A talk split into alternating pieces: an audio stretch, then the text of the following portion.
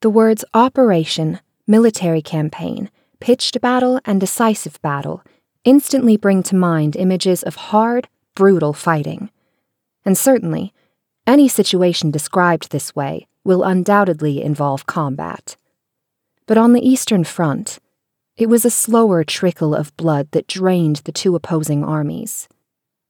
When veterans talk about the Eastern Front, they think of the infinite skirmishes that occurred in the massive theater of operations, where major maneuvers simply didn't happen.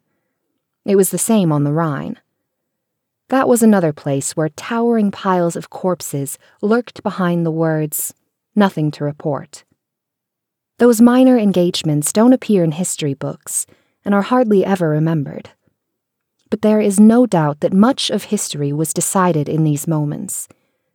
And now those who gave their lives sleep in silence.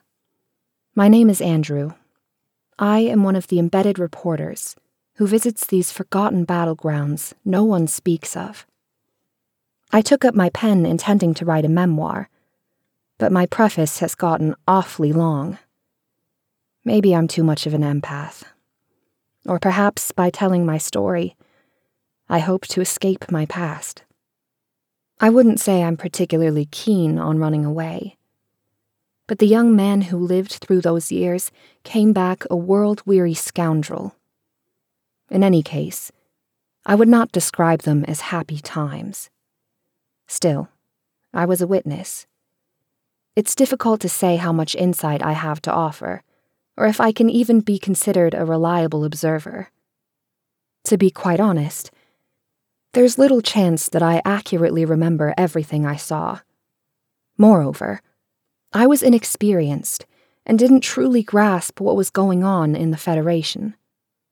But by a quirk of fate, I was permitted to work as a reporter embedded with the multinational unit established by the Federation and the Commonwealth.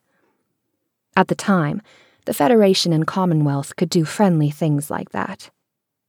Do younger readers know that rather than curse rivaling ideologies, the heads of state back then extolled each other as precious brothers in arms?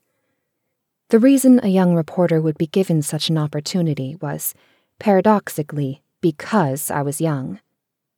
To Federation authorities, who angrily glared at most journalists, someone unseasoned and ignorant was the perfect candidate. The majority of the other embedded reporters were also my age. I recall that any older reporter I encountered on the scene usually turned out to be a crazy, apologies, I meant passionate, communist. But maybe I should be grateful that this experience allowed me to make longtime friends. Anyway, we're getting off topic. Apparently, when you get older, your stories start to meander. Maybe there are just too many memories. Memories. Yes, memories. For me, there's the Toad Offensive, a series of operations that took place around the same time as the Imperial Army's Operation Andromeda. I even saw a unit that might have been the Phantom Lergenkampfgruppe. When I realized what a devious enemy we were up against, I penned a bitter article that the censors latched onto immediately. Back then, the censors must have had a hard job dealing with a multinational unit of Federation and Commonwealth troops. The two sides had such conflicting ideas on what should and shouldn't be written that it was impossible to not fall afoul of one rule or another. The result ended up being a good reference for learning how to properly interpret a newspaper article. To all the young readers out there, I recommend you take newspapers from that time period and study them alongside your textbooks. How different the history books are from the newspaper stories.